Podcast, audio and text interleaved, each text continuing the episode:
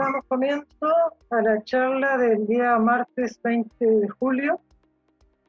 Es la charla número 20 de charlas en la biblioteca y será la última charla antes del receso del verano.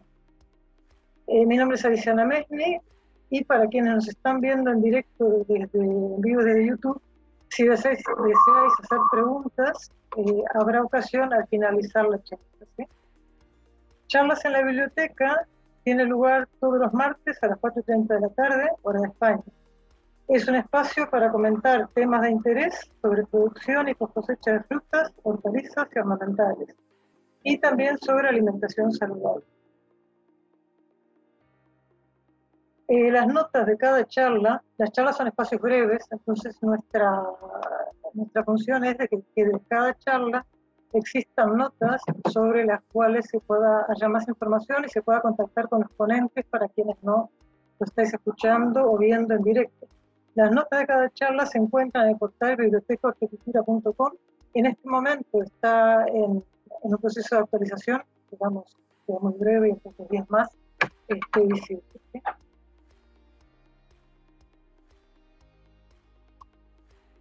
Eh, nuestros invitados de hoy que creo que los veis en la pantalla, eh, son, por un lado, Belén Velardo, del área post cosecha del Instituto Tecnológico Agroalimentario de Extremadura, el INTAE,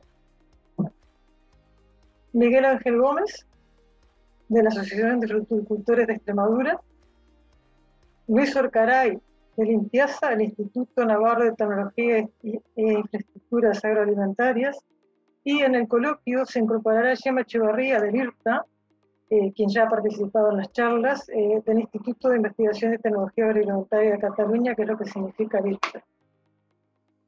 Los temas que trataremos hoy son, por un lado, la determinación de la madurez de fruta eh, de hueso y un catálogo de fichas que ha, que ha sido el producto de este proyecto, y la investigación en horticultura en el Instituto Navarro de Tecnología e Infraestructuras Agropecuarias. Eh, damos inicio entonces eh, a, la, charla con el primero de estos temas, que es la determinación de la madurez de fruta de hueso y el catálogo de fichas.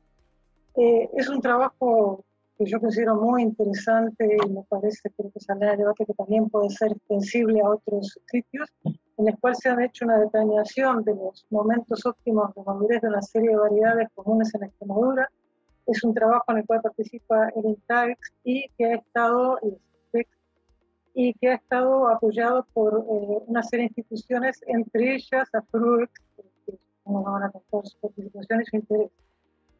El trabajo lo va a Belén Velardo Micharet, que es investigadora en el área post-cosecha del Instituto Tecnológico Agroalimentario de Extremadura, que es lo que significa INTAE, que está adscrito al Centro de Investigaciones Científicas y Tecnológicas de Extremadura, que es el CICITEX. Belén inició su carrera investigadora en 2005 en la línea de calidad y cosecha de productos vegetales, especializándose posteriormente en el estudio de fruta de hueso, eh, ciruela, melocotón, nectarina, albaricoque y cereza. Eh, en la charla pasada eh, contamos con Manuel Serradilla que nos comentó de la importancia de algunos de estos productos en la zona. Desde entonces Belén ha coordinado y participado en numerosos proyectos de investigación y de transferencia de tecnología relacionados con el momento óptimo de recolección y la calidad físico-química, funcional y sensorial de productos vegetales, eh, lo que le ha permitido establecer estrechas relaciones con el sector hortofrutícola de la región.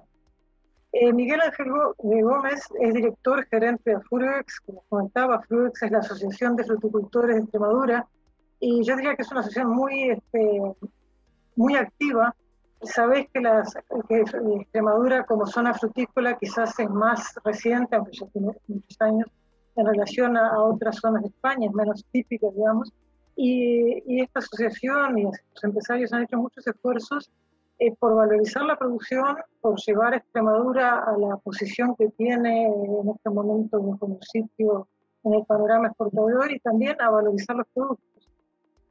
Eh, si os parece, Belén y, después eh, Miguel Ángel, eh, nos contáis qué estáis haciendo en Extremadura en este tema que parece tan importante como es determinar el momento óptimo de calidad de la fruta, ¿verdad? Para que todos podamos disfrutar como consumidores.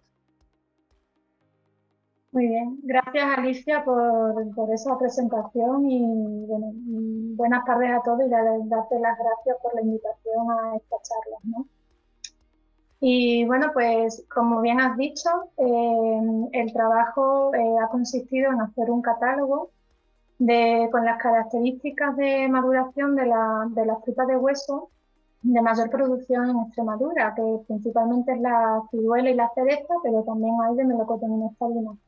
Entonces, eh, el trabajo se ha hecho dentro de, está englobado dentro de un proyecto transfronterizo entre España y Portugal. Es un póster y, y, se trataba de, de, hacer uso de tecnologías no destructivas eh, para la determinación del índice de madurez. En este caso en concreto hemos trabajado con dos aparatos que están disponibles a nivel comercial eh, que determinan de forma no destructiva el índice de madurez de las frutas y nuestro trabajo eh, fundamentalmente ha consistido en traducir los valores de esos aparatos a los índices de cosecha que, utilizan habitualmente los agricultores, que suelen ser eh, pues, firmeza, peso, calibre, color, el, el, índice de azúcares de la fruta. Lo que pasa que, bueno, nosotros lo hemos llevado un poco más allá y en la ficha se han incluido eh, otros parámetros, aparte de los índices de cosecha habituales, hemos incluido también otros parámetros que nos parecían interesantes para tener ya una caracterización completa de la fruta, como son, por ejemplo, color de pulpa, eh, eh, tasa respiratoria, actividad, producción de etileno, y, bueno, y toda esa, toda esa información que está, como digo, recogida en, en diferentes cultivares de ciruela japonesa, eh, también hay un cultivar de ciruela europeo, el Reina Claudia, en cereza, melocotón y nectarina, pues está recogido tanto en un PDF que se puede descargar eh, de la página web del proyecto, como en una base de datos que se puede consultar vía, vía online, que si te parece bien, pues podemos visitarlo y lo describimos y lo vemos sobre la marcha. Bien, pues esta sería la, esta sería la página web del, proyecto, ¿vale? Como digamos el inicio. Entonces, pues hay un, hay un menú, melocotón, ciruela, nectarinas y cereza, sobre el que, por ejemplo, si elegimos la ciruela, se abre un desplegable donde elegiríamos el, el cultivar, por ejemplo, la, la planta, ¿no? Le damos a consultar y aquí saldría ya lo que es la tabla con la información para aunque nosotros hacíamos un seguimiento desde que el fruto mm, estaba prácticamente desarrollándose, hemos incluido en la tabla solamente aquellos momentos que creemos que son importantes para el agricultor, como es la madurez fisiológica, que se podría corresponder al, punto de corte en el que los agricultores cogen la fruta para los mercados de ultramar, que siempre es fruta pues un pelín más firme, con mayor firmeza para que aguante esos largos periodos de almacenamiento post cosecha. La madurez comercial sería aquella que, mm, en la que los agricultores cogen el grueso de la recolección. En, en melocotón y nectarina es más típico hacer varios pases al árbol. En ciruela se suele dar uno solo. Entonces, pues aquí en la recolección comercial es donde se recolecta pues prácticamente el, 80-90% de la, de la producción. Y luego, aunque esto hoy en día eh, no está muy extendido entre, la, entre las empresas, la madurez organoléptica, la madurez es fruta que ha madurado en el árbol. Es decir, sería para, mercados próximos, muy próximos, mercados pues mm, locales, eh, de un consumo inmediato, ¿no? Porque es fruta que ya ha madurado en el árbol. Y por ser madurada en el árbol, pues se le prevé una mayor calidad organoléptica. Porque normalmente suele ser fruta pues menos firme, eh, con un mayor peso, calibre, con un mayor contenido en sólidos solubles, una menor acidez y, en, definitiva una mayor relación sólidos solubles acidez. Y bueno, pues ahí está recogida toda, toda la información de esos tres puntos que nosotros hemos considerado importantes de cara al productor pero como digo, mm, nosotros hemos hecho una, evolución de los frutos desde que estaban desarrollándose, mm, que eran verdes, completamente verdes y pequeños, porque hemos querido hacer el, patrón de maduración completo de cada cultivar. Y, bueno, mm, esa, información que está disponible tanto en la página web también eh, se, puede descargar porque está en un formato PDF donde en vez de ir cultivar por cultivar, pues aparecen todos juntos. Eh, perdón, una, lo normal es que no hagamos preguntas eh, antes que nos termines de contar todo, ¿no? por si saliera, pero me parece que no, no va a ser el tema que trate Miguel Ángel. Entonces te lo pregunto a ti. ¿Qué equipos habéis utilizado? Dice que son dos equipos que hay disponibles a nivel eh, comercial y creo que es una información que puede ser de interés para quien quiera utilizar los mismos parámetros. Sí, eh, bueno, siendo, más, siendo más exacta, hemos utilizado tres. Lo que pasa es que uno se me, ha pasado. A ver, para el catálogo este de cultivar hemos utilizado el Cherry Meter en cereza, como es obvio, y el Deameter en el resto de fruta de Weston. El único requisito que tiene el Deameter es que tenga la, piel del fruto sea lisa. Entonces, pues el, Deameter se ha utilizado tanto en ciruela como en melocotón y nectarina. Y el Cherry Meter porque es específico de cereza. Luego, además, también dentro de este proyecto hemos utilizado la tecnología NIR, pero ese, ese ensayo solamente se ha llevado a cabo en ciruela angelena y, y no está publicado todavía. Hemos conseguido muy buenos resultados de, en, las predicciones de la calidad del fruto mediante tecnología NIM, pero, pero claro, esa parte del proyecto no, no está incluida en la página web que os he mostrado. Vale, vale, perfecto, pues muchas gracias. Eh, Miguel Ángel, nos Digo, entiendo por lo que nos ha comentado Belén y tal, digo, no ahora, sino cuando preparábamos la charla, que Afruex ha hecho una apuesta muy importante ¿no? por apoyar este proyecto. Entonces, nos gustaría que nos contaras una parte de lo que hace Afruex, y que creo que interesa que nos cuentes algo. Este, un poco qué significa para vosotros disponer de estas herramientas que ha desarrollado este proyecto. Sí, hola, buenas tardes. Eh, primero, muchas gracias por invitarme a, esta charla, esta presentación, porque bueno, es, básico que todo el mundo conozca eh, a qué se dedican, que se dedican los centros de investigación, sobre todo ese trasvase de información entre lo que es la teoría y la práctica, que para mí es, fundamental. Afru es lo que se dedica a una asociación sin ánimo de lucro de Extremadura, que se dedica pues a, a todo relacionado con la fruticultura extremeña, las frutas y hortalizas principalmente frescas, también frutos secos. El único objetivo pues avanzar en este sector y hacer que sea lo más pujante posible y que tenga futuro en, la región. Eh, hace muchos años que estamos trabajando con el INTAES intensamente, eh, no podemos quedarnos quietos, siempre tenemos que estar avanzando, siempre tenemos que ir un paso más allá. Este proyecto que, ha presentado Belén es muy interesante, ya no solamente por los resultados que puede haber obtenido ella y su equipo en, este proyecto, sino en la perspectiva de futuro que trae este proyecto. Eh, me explico. Eh, ha dicho hace un momento que, bueno, que en melocotones se dan más pases, dos, tres pases, eh, que en ciruelas solo se da uno y que, bueno, eh, al final todo este tipo de sistemas están enfocados a tener una mejor, una mejor fruta. Yo me acuerdo cuando empezaba esto de la fruta hace ya 25 o 30 años que, empezamos aquí en la fruticultura, lo normal es dar un melocotón una trinera, dar cuatro o cinco pases a la, misma finca, o sea, se daban muchísimos pases. Ahora ya no se dan tantos porque las variedades han cambiado, pues también la rentabilidad ha cambiado mucho. Antes había mucha más rentabilidad y por tanto te podías permitir gastar mucho más en mano de obra, en dar esos pases y al final llevar al consumidor una, una fruta de excelente calidad y óptima para, para el consumo. Eso se, ha estado perdiendo un poco los últimos años debido a, la rentabilidad de los sectores principalmente y por tanto este, este, este proyecto, eh, como digo, va muy bien al futuro porque hay que automatizar el campo. Poco a poco tenemos que ir dentro de lo posible y automatizando. Y este tipo de, tecnología hace que, sobre todo, ya no solamente en central, sino también en la propia recolección, eh, se pueda automatizar y se pueda coger una fruta de mejor calidad y más optimizada para los mercados y para el consumo. Me lo ha dicho, no es una fruta que va a Sudáfrica, vaya a Canadá o vaya a Brasil, que una fruta que vaya a China. Estamos hablando muchas veces de casi el doble de tránsito, ¿no? O a India, que también tiene mucho tránsito o la que vaya a Mercamadrid dentro de dos días va a estar en el consumidor de aquí de, España. ¿no? Entonces, esas tecnologías pueden hacer digo, que en central se puedan separar eh, esas, esas frutas fácilmente por madurez y por tanto diferenciar entre distintos mercados. Pero digo, también en un futuro eh, se está trabajando, por ejemplo, en tema de recolección de frutas con drones. Ya hay algunas investigaciones y, ya se ha visto alguna, algún estudio que hay sobre eso.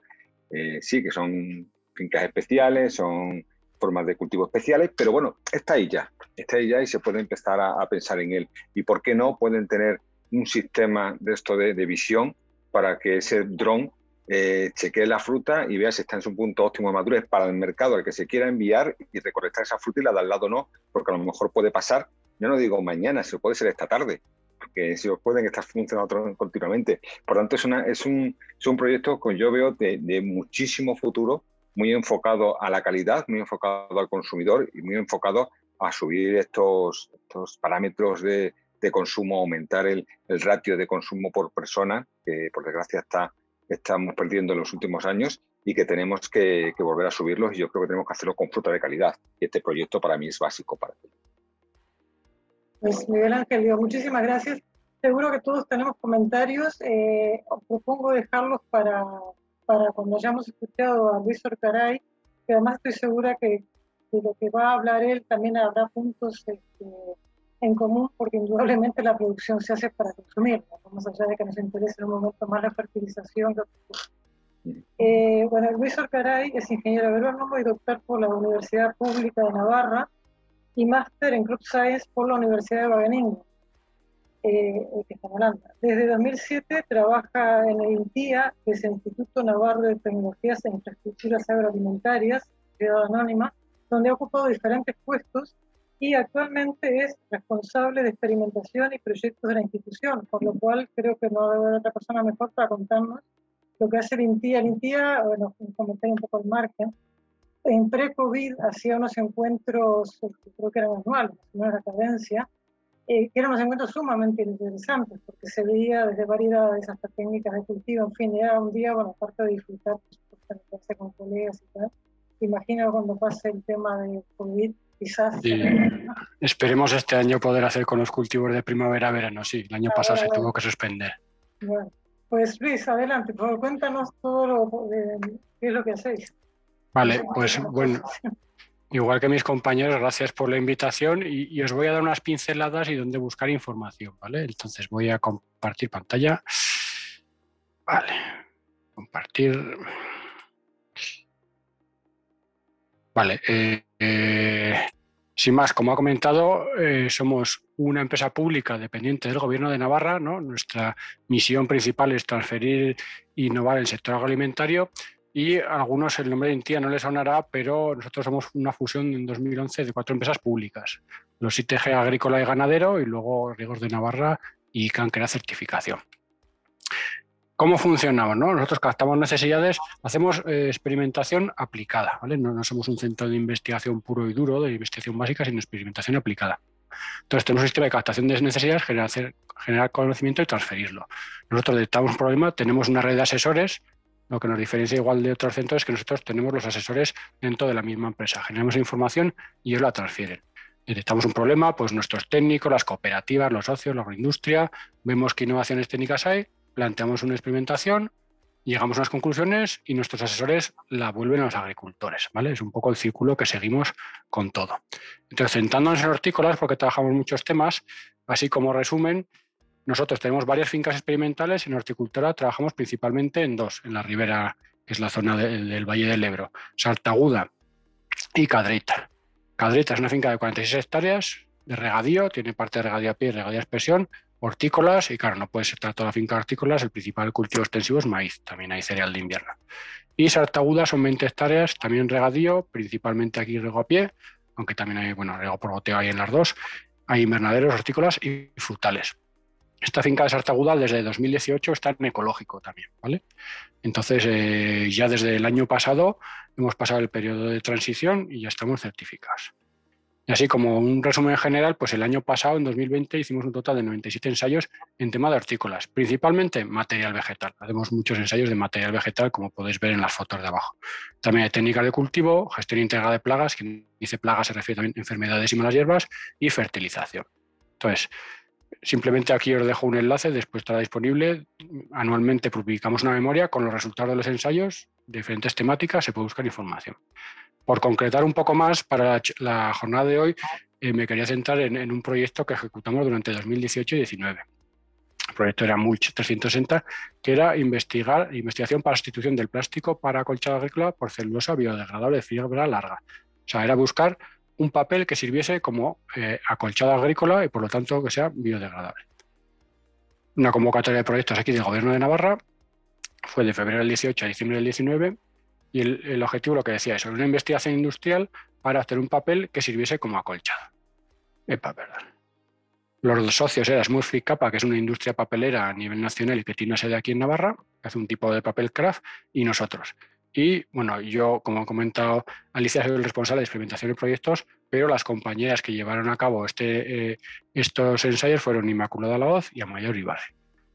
Así, hubo dos, tipos de ensayos, al aire libre y en invernadero. Al aire libre fueron en cadrita, probamos siete tipos de papeles, un testigo de polietileno y un plástico biodegradable. Cultivos, tomate, pues un cultivo rastrero, tomate industria y pimiento de porterecto, para ver cómo funcionaban de manera diferente. Y voy a dar unas pinceladas de los resultados, ¿vale? Colocación. Nuestra experiencia es que la colocación del papel es más lenta, prácticamente la mitad que con un polietileno, ¿vale? ¿Por qué? Porque es un material más sensible, hay que ajustar mejor eh, la presión, entonces no se puede ir tan rápido. Eso de cara al agricultor, pues bueno, es más tiempo. Se podría mejorar algo más, ¿eh? pero siempre va a costar, no tiene la elasticidad que tiene el plástico y cuesta más. Cuanto malas hierbas, control de malas hierbas, aquí veis algunas fotos. Este es un polietileno y estos son papeles marrones y había papeles marrones y negros diferentes eh, grosores. Pues la juncia, eh, rotundus, no atraviesa el papel, pero sí el polietileno. Con lo cual, en parcelas con esta mala hierba como problemática, puede ser interesante. Eh, el plástico biodegradable también eh, lo atravesaba. Y luego lo que vimos que en el papel marrón había un ahumamiento porque crecían hierbas de por debajo, pero no llegaban a rasgar. Pero eh, se ve que deja pasar algo la luz y crece, no así en el papel negro. Más resultados. Bueno, las temperaturas del suelo siempre fueron más altas en el polietileno, luego seguidas por el plástico biodegradable, luego el papel negro, el papel marrón.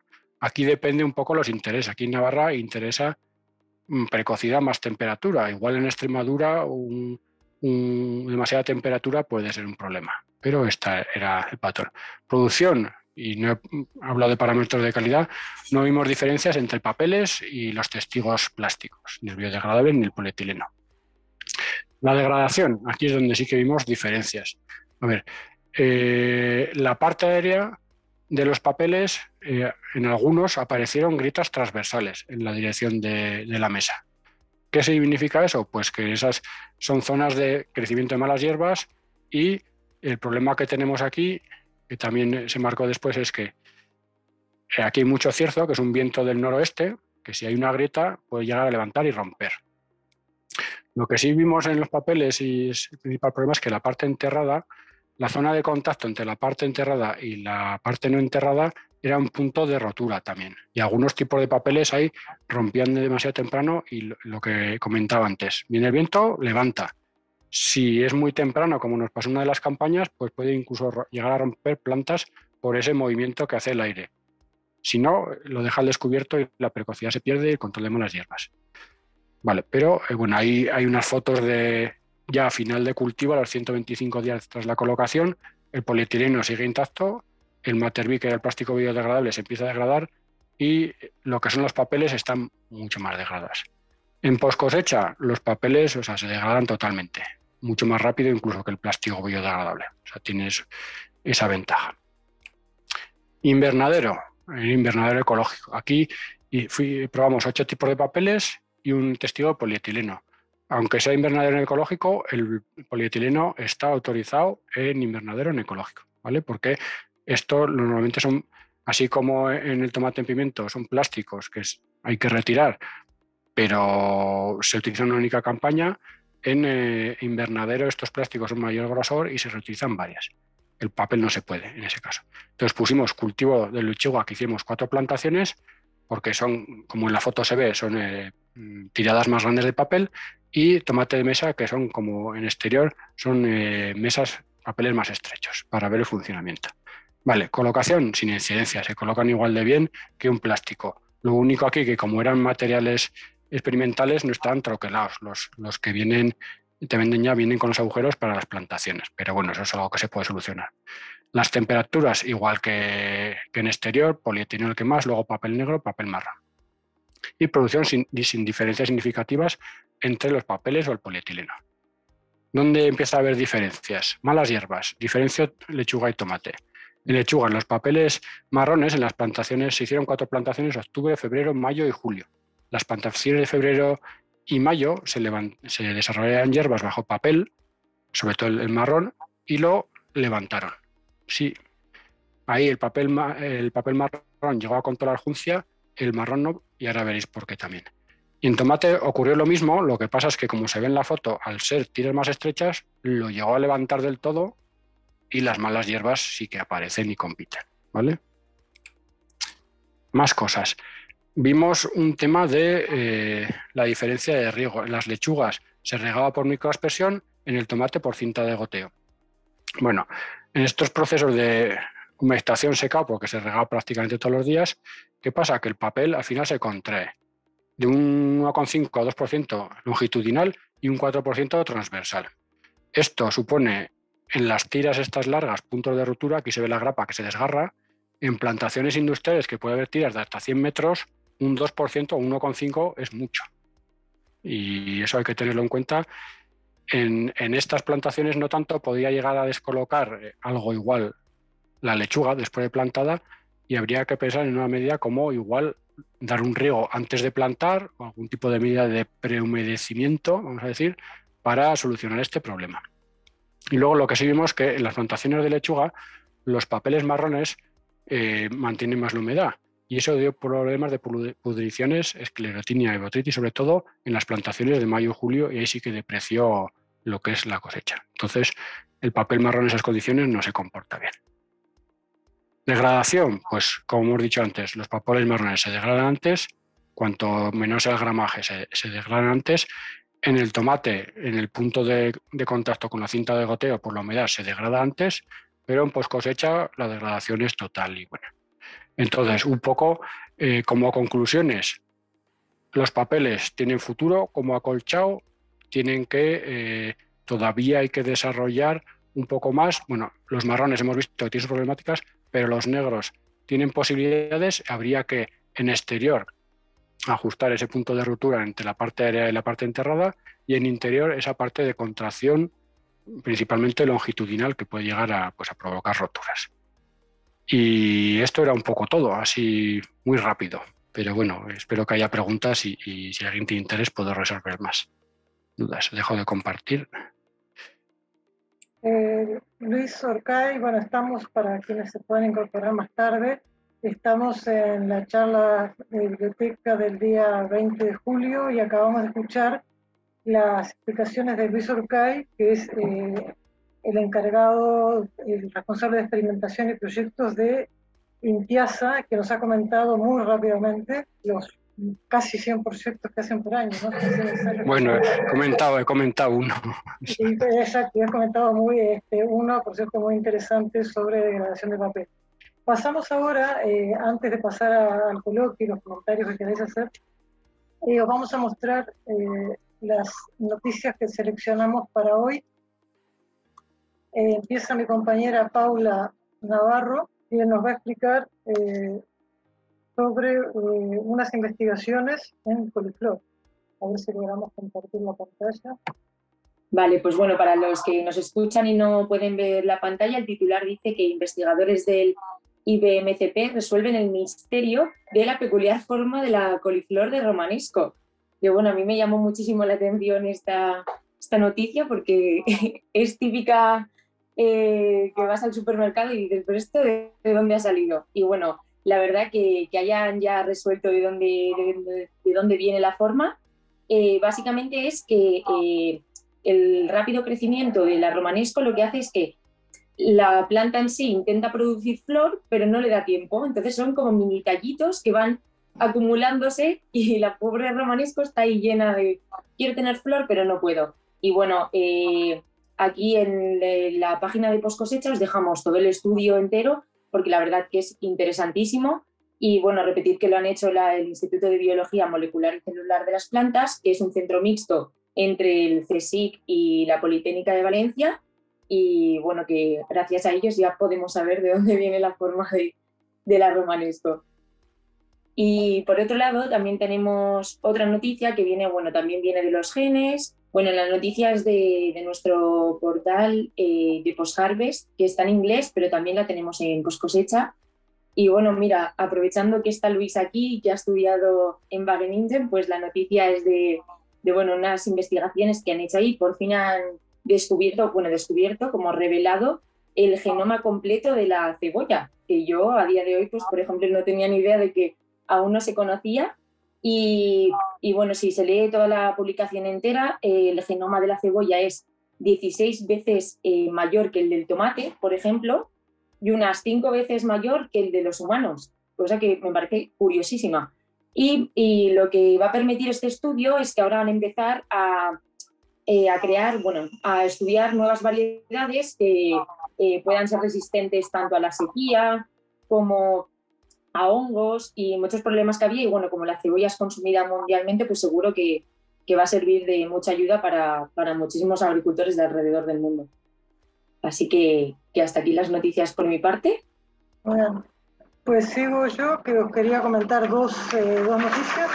Una es de un producto, eh, es de una, unas bolsas que se llaman Crystal, Crystal Back. Su nombre hace referencia a que tienen un fuelle que está formado de, de ácido poliláctico.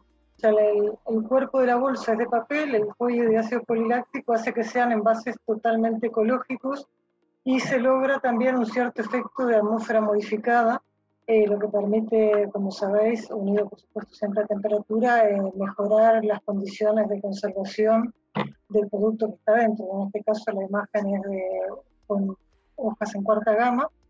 Eh, se utilizan también para otros productos y yo agregaría como comentario que es un, son tipo de envases en el cual, además de cuidar la calidad del producto, pues la estética está bastante cuidada.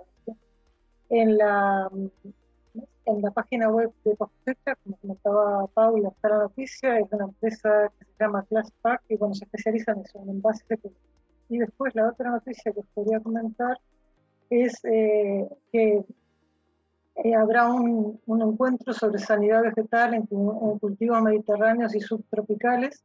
Esto será en Canarias, será presencial, si las cosas siguen bien.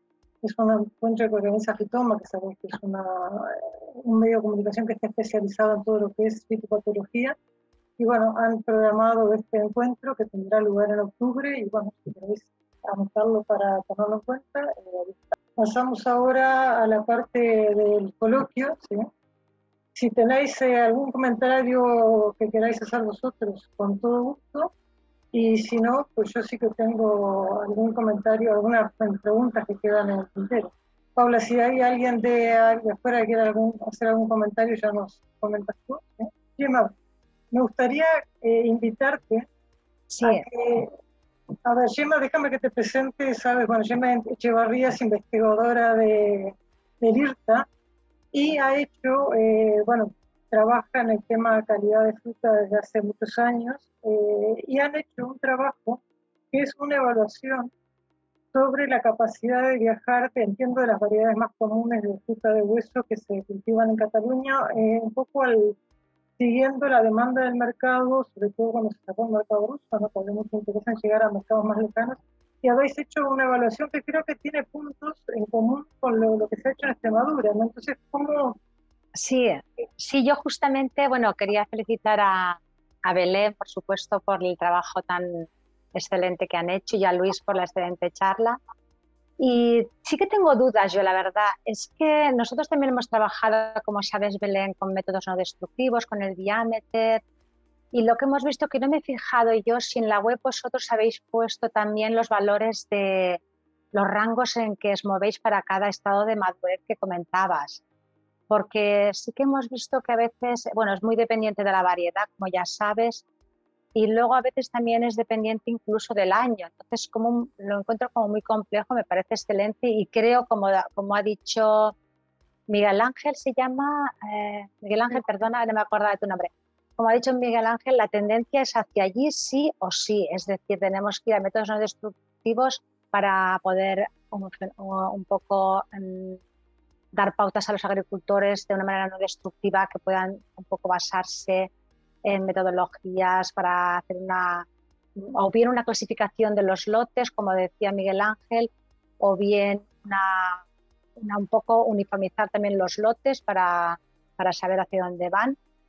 Pero no sé si los habéis puesto allí, habéis puesto el rango o si habéis visto que ese rango, como hemos visto nosotros en fruta, mm, en paredes de melocotón y nectarina, nosotros no hemos trabajado en cereza ni en ciruela, y es verdad que lo he encontrado bastante complicado, muy interesante, pero eh, difícil de finalmente, mm, o sea, difícil de un poco utilizarlo ya de una manera extendida, de momento, aunque la tendencia, como comentábamos, es hacia allí.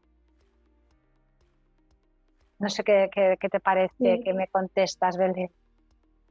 Que tienes toda la razón del mundo, Gemma, porque Efectivamente eh, es, una tecnología que tienes que trabajar con un elevado número de frutos para, para conseguir medios razonables.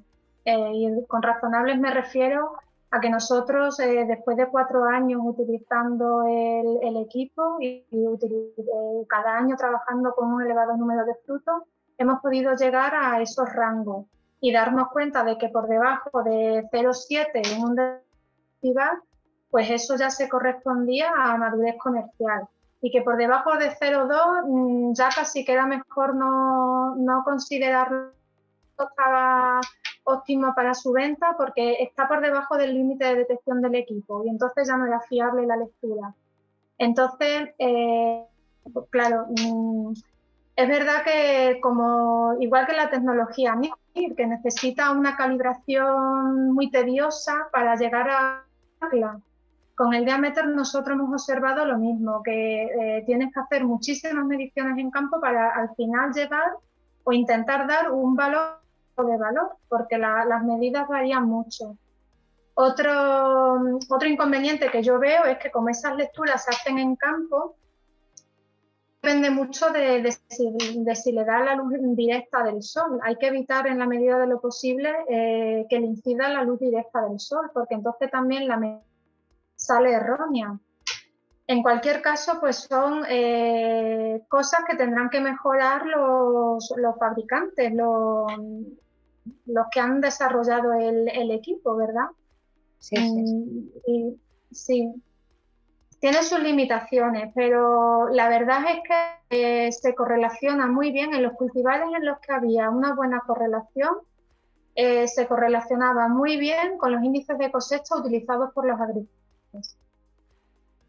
Yo, la verdad es que es súper interesante y como decía Alicia, yo sí que creo que esto es muy útil también para nosotros porque nosotros lo que intentamos ver es un poco lo que hablábamos ahora lo que te comentaba Alicia es un poco ver la capacidad de exportación que tienen las distintas variedades. Trabajamos con unas 28 y entonces lo que vimos es, bueno, hasta dónde llegan, hasta dónde llegan las variedades. Cada una tiene eh, un potencial mayor o menor y era un poco ofrecer a los agricultores eh, pues eso, la capacidad que tenía cada una de las variedades y poder saber eh, hasta cuándo la podíamos conservar en buenas condiciones, garantizando que llegase al consumidor sin problemas de daños por frío, sin problemas, como tú sabes, de harinosidad, de pardeamiento interno, para poder garantizar que no haya devoluciones y para poder garantizar también que vamos a satisfacer al consumidor de, destino, que es nuestro objetivo. Al final, eh, ya sabe también Miguel Ángel que satisfacer al consumidor nos garantiza al final poder volver a ese mercado y poder,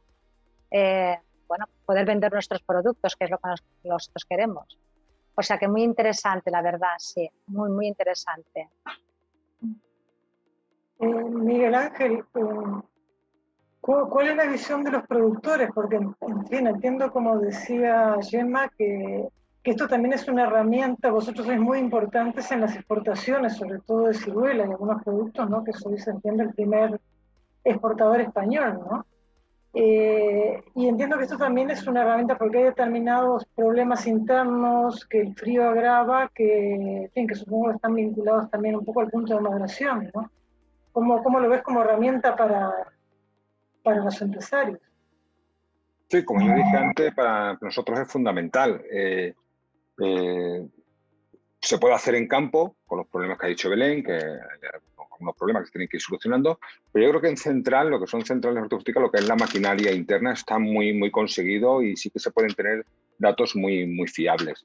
Y dentro de una partida puede haber distintos puntos de madurez de la fruta para ir a distintos mercados. O sea, no solamente estamos separando por color, estamos separando eh, por calibre o tal, sino podemos separar por grado de madurez para un mercado que tiene que estar a, disposición del consumidor en una semana, en cinco días, o, otro que tiene que estar dentro de 45 días a disposición del consumidor. Por tanto, es, es básico. Se puede eh, actuar en, las dos vías, una parte en campo, por supuesto, como digo, como automatización para, para el futuro, pero es muy, yo creo que, que, eso ya es real, utilizarlo en central es muy real y se pueden hacer cosas muy interesantes con este tipo de tecnología. Por tanto, os lo digo siempre, hemos estado apoyando al INTA y hemos estado a su disposición para todo lo que nos ha necesitado para, para, poner en marcha toda esta tecnología. O sea, es, para nosotros es básico, básico. Eh, hay que tener en cuenta que, que, como he dicho, es que hay, hay contenedores que tardan 40 días en llegar al punto de destino. ¿Cómo hay que coger la fruta? Pues hay que cogerla en un punto específico que efectivamente está un poquito recia, que está un poquito dura para que pueda aguantar el viaje, pero tampoco podemos mandar madera, tiene que ser algo que al consumidor de allí le guste, porque si no le gusta no vuelve a comprar más. O sea, que tenemos que tener un balance entre todo, ¿no? Y lo que decía en principio, no puedes presentar la misma fruta que vaya, que vaya en un contenedor a 10, 12, 14, 25 días, con la que va a estar en una cadena de supermercado pasado mañana a disposición del consumidor. Eso, por tanto, digo que es básico y ahí tenemos que, que ir. No se puede hacer café para todo el mundo. Eh, hay que dar fruta, fruta de calidad, que al consumidor le guste, que vuelva a repetir la compra y que al final es lo que va, a hacer que sigamos subsistiendo y este sector siga hacia adelante. Sí, Miguel Ángel, lo que has comentado de los drones, bueno, es una aspiración, ¿no? Que se vuelva a poder cosechar todos los días en la fruta más claro. sería, vamos, para festejar todo, ¿no? Este, es complicado porque estamos hablando de que yo las fotos que he visto y algún vídeo que hemos visto por ahí, todos viendo, pues tiene que ser todo visto en palmeta, tiene que ser una cosa eh, así un poquito complicada y se tiene que, trabajar en ello todavía, ¿no? Pero, pero bueno, es un futuro. Eh. Estamos viendo de que tenemos que avanzar. Los sistemas de conducción están yendo para ese lado, ¿no? Ignacio Iglesias está bueno, divulgando muchísimo sistemas de conducción internet algún vídeo que he visto por ahí eran 500 drones en una finca funcionando totalmente cogiendo fruta. Eso era una, era una locura, ¿no? Parecían moscas. Pues a eso tenemos que, acudir en muchos de los casos y poder hacerlo. Bueno, pues sí, claro, la mecanización pasa por formas planas, que sea más fácil eh, el acceso a la maquinaria, en este caso que comentaba Miguel Ángel, a los drones, que facilite también la visualización de las cámaras que llevan, sí, sí, pero al final vamos a tener que ir sí o sí, yo creo, ¿eh, Miguel Ángel? Aquí no queda otra. no queda otra. No queda otra. la... necesidad incluso te diría que nos lleva, ¿eh? Sí. Totalmente. Eh, lo que he dicho en principio eh, nos, es la rentabilidad. Sí. he dicho al principio en mi intervención, cuando yo empecé a, ver el tema de la fruta, eh, es que lo normal eran cinco, seis pases, cuatro pases a un melocotonero. Hoy, como si le dan dos, mucho es. Porque es que no es más rentable, es que no se puede hacer más muchas, muchas veces, ¿no? Porque no hemos llegado a un, punto en que, en que el tiene que estar barata, tiene que estar a disposición, tiene que estar a un buen precio y la rentabilidad, todo, todo ha subido, la rentabilidad va bajando. Y si tú a una, a una finca le das cinco pases como antiguamente, pues no, no saben los números, es, imposible ¿no? con, la, con el precio de la mano de obra que tenemos. Entonces, lo que tenemos que acudir en muchos casos, no digo todos, porque habrá cosas donde no se pueda, pero habrá cierto tipo de cultivos que permita esta, esta planificación en línea, en palmeta, que, puedan acceder eh, drones o otro tipo de maquinaria que, pueda haber, que con estos sensores no destructivos puedan ir recolectando la fruta y, haciéndolo en, de buena forma, ¿no? O sea, creo que, que, es un futuro al que estamos abocados a, llegar, sí o sí. Pues me gustaría, si me permitís, preguntarle a Luis Orcaray, eh, Luis, lo que nos has contado más en detalle ha sido un enfoque ecológico porque indudablemente este, el tema de, los residuos agrícolas, que ha sido el tema de la charla anterior, es muy importante, el tema de la, sostenibilidad de cara a todos los aspectos que tienen que ver con la producción. Y en vuestra zona eh, los cultivos son más industriales, entiendo, ¿no? Pero me gustaría, danos una pincelada de cómo funciona el tema de la calidad de los cultivos industriales, porque entiendo que de todas maneras, por ejemplo, para un espárrago, ¿no? que es un mm. típico de vuestra zona, eh, la calidad eh, final, sea para consumo en fresco, sea para consumo industrializado, pues también está vinculada eh, a cosechas en el momento oportuno, en fin, ¿cómo, cómo tratáis el tema post cosecha? ¿Lo, ¿Lo, evaluáis también? Digo, post cosecha, perdona, en el sentido que lo estamos utilizando aquí, porque a veces la palabra post cosecha ¿no? es lo que pasa en el campo después de la cosecha, que es un poco distinto que cuando estamos con el chip post cosecha. A ver, nosotros como empresa no trabajamos en la parte una vez recolectado. Pero, claro, sí, sí que trabajamos en toda la parte anterior. La agroindustria se puede pensar que coge el material, vamos a decir, de segunda o de destrío. Pero no es verdad, no es verdad. Quiere decir, eh, ellos mismos tienen parámetros de calidad, depende de los productos. Incluso eh, es que depende muchísimo. Vamos a decir, el espárrago que has comentado, el espárrago está claro, o sea, tiene unos parámetros de calidad, bueno, se paga según el diámetro, hay una longitud determinada, las yemas tienen que ser blancas, no pueden estar abiertas. A partir de ahí se establece una serie de categorías, primera, segunda, de estrío, que claro, se paga totalmente diferente. Entonces el agricultor va producción, producto de calidad, independientemente que sea para fresco o para, o para envasado. Eh, en el resto de aquí se produce mucho también, la principal superficie ahora de cultivos hortícolas es brócoli brócoli en Navarra, y tomate de industria y pimiento. Eh, hay muchas diferencias. la agroindustria busca también producto de calidad, porque si no, luego a la hora de, la mayormente aquí son congeladoras, en el caso de brócoli o de pimiento, entonces eh, les puede dar problemas después en el congelado o pardeamientos o, o, una cosa que ya tenga una ligera baja de calidad, luego a la hora de congelar no va a mejorar. Entonces ellos mismos se hace una planificación tanto de plantaciones como de recolecciones para coger el momento óptimo y que llegue en la mejor, eh, la mejor situación. Quiere decir, son productos también que se cogen a mano, la mayoría. Bueno, el tomate sí que está eh, mecanizado, pero pimientos, brócolis, coliflores se coge a mano. Hay una parte aquí que también va fresco, pero mucha agroindustria y, la calidad exigida prácticamente es la misma. Si no, o sea, la, la agroindustria lo que tiene es, pues, pues eso, eh, diferentes calidades, que va por calidad óptima, óptima, y lo que sea de esa calidad, pues va a ir, por ejemplo, eh, eh, pues a troceados o a, o por ejemplo, a guindilla, ¿no? Dice, bueno, pues si a guindilla tiene que estar perfecta para encurtido. Si por lo que sea hay alguna que tiene un problema, que algún lote sale algo de, de, taladro, pues esa va a ir a troceado. Pero entonces lo de la calidad es muy importante y hay que desmitificar esa idea de que la agroindustria va a lo de, o sea, el destrío de lo que no va a consumo. Hoy, hoy en día no, en día no. Es un concepto muy interesante, pasó lo mismo cuando se empezó con la cuarta gama, no se decía que la cuarta gama y eso no era así. ¿no?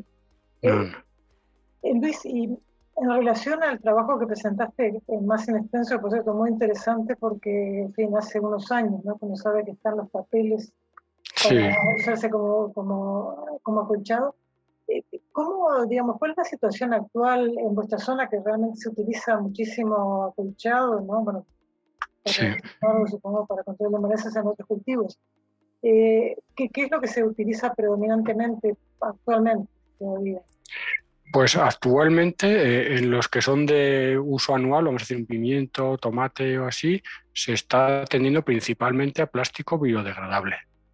o sea, el polietileno ha sido lo, el estándar sigue siendo eh, en, cultivos como el espárrago o en invernadero donde se reutiliza más de una campaña, son plásticos de más grosor y luego es fácil retirarlos, pero en cultivos, vamos a decir, como un tomate que una vez que pasa la cosechadora lo tritura y es muy, muy difícil quitarlo, o en un pimiento aún se puede porque es un cultivo erecto y se mantiene bastante bien y luego hay pues, un apero que permite levantarlo, pero nunca al 100%, pero se está tendiendo a yo diría ahora prácticamente el 90-95% es plástico biodegradable.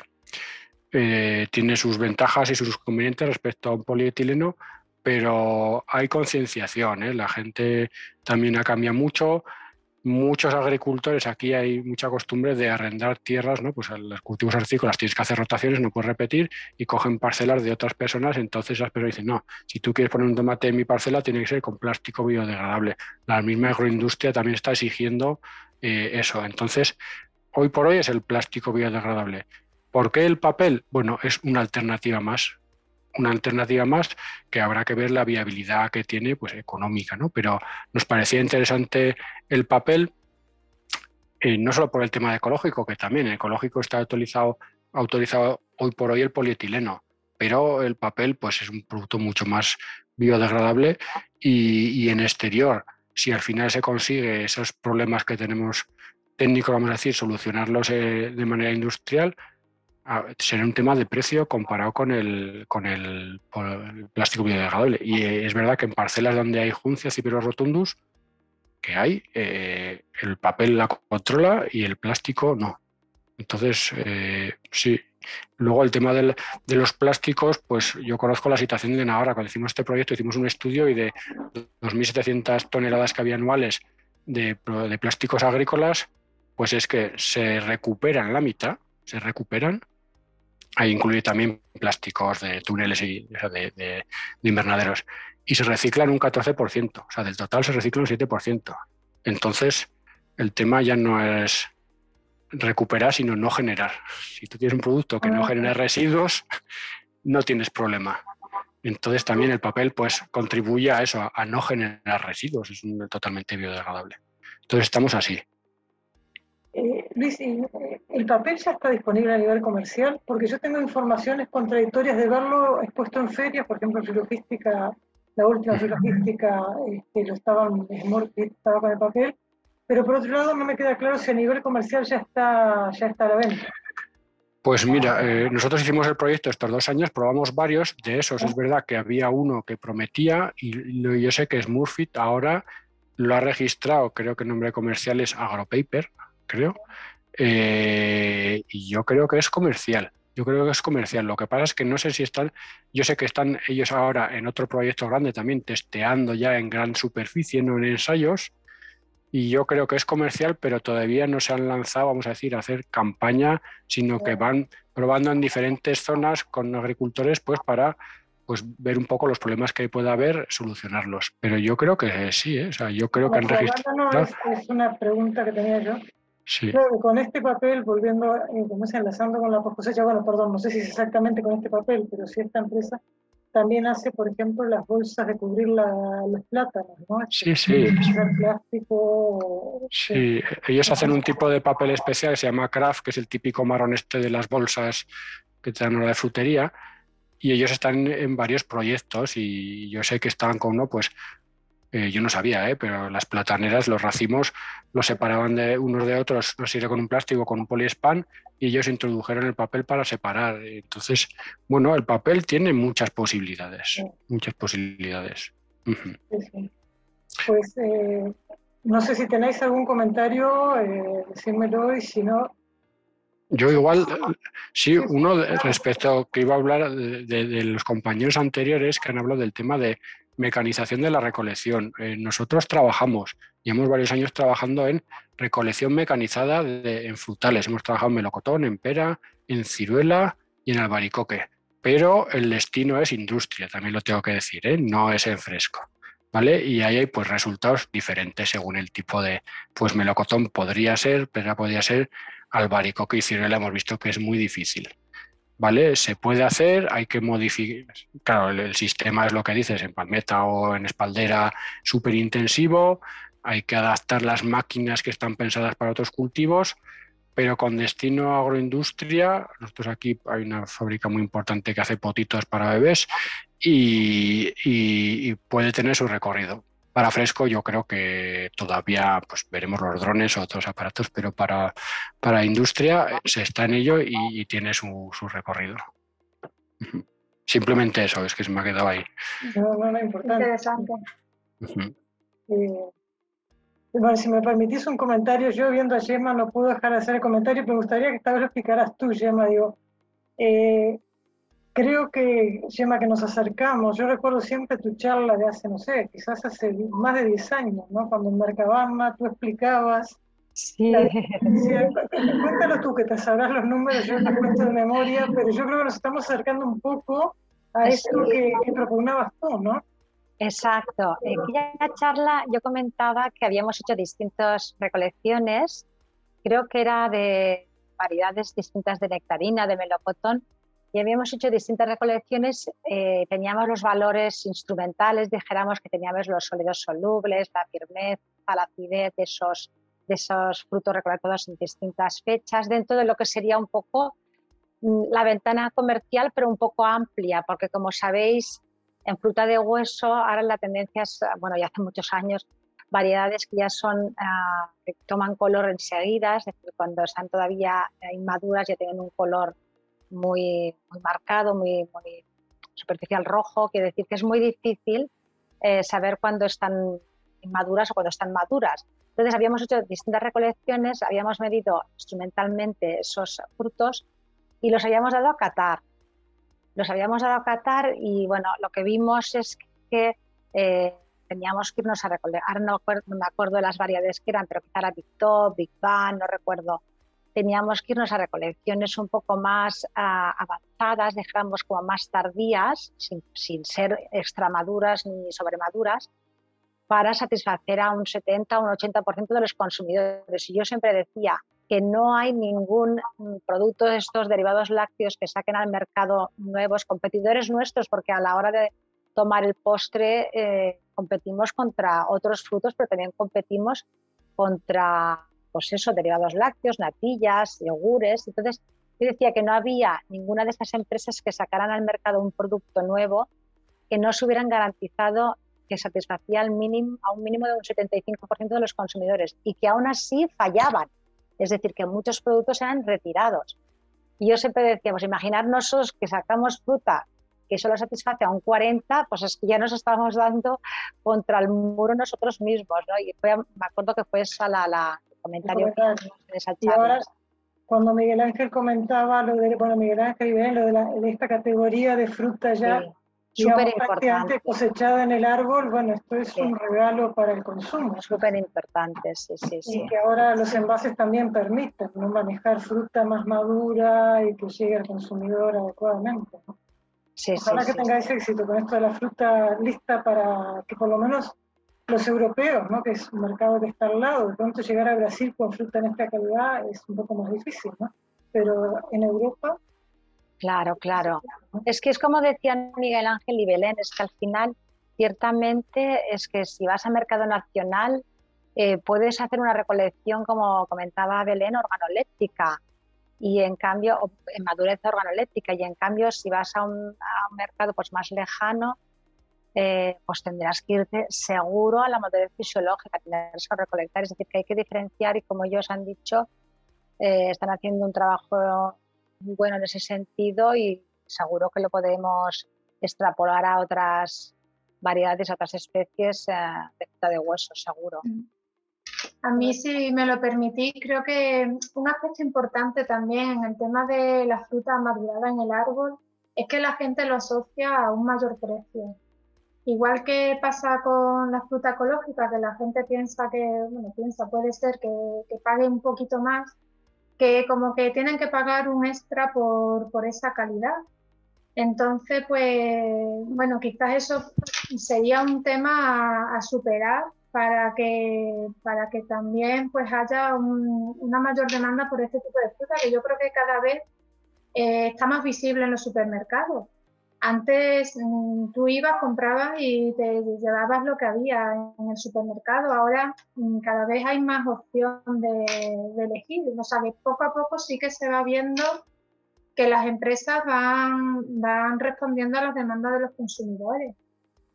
Lo que pasa que evidentemente hay cosas que, mejorar y yo creo que en esa puntualización de, que el consumidor no piense que tiene que pagar más por una fruta de, mayor calidad importante. Miguel Ángel, no sé, bueno, que vosotros estáis eh, para exportación, pero bueno, que entiendo también que parte del producto va a mercado interior.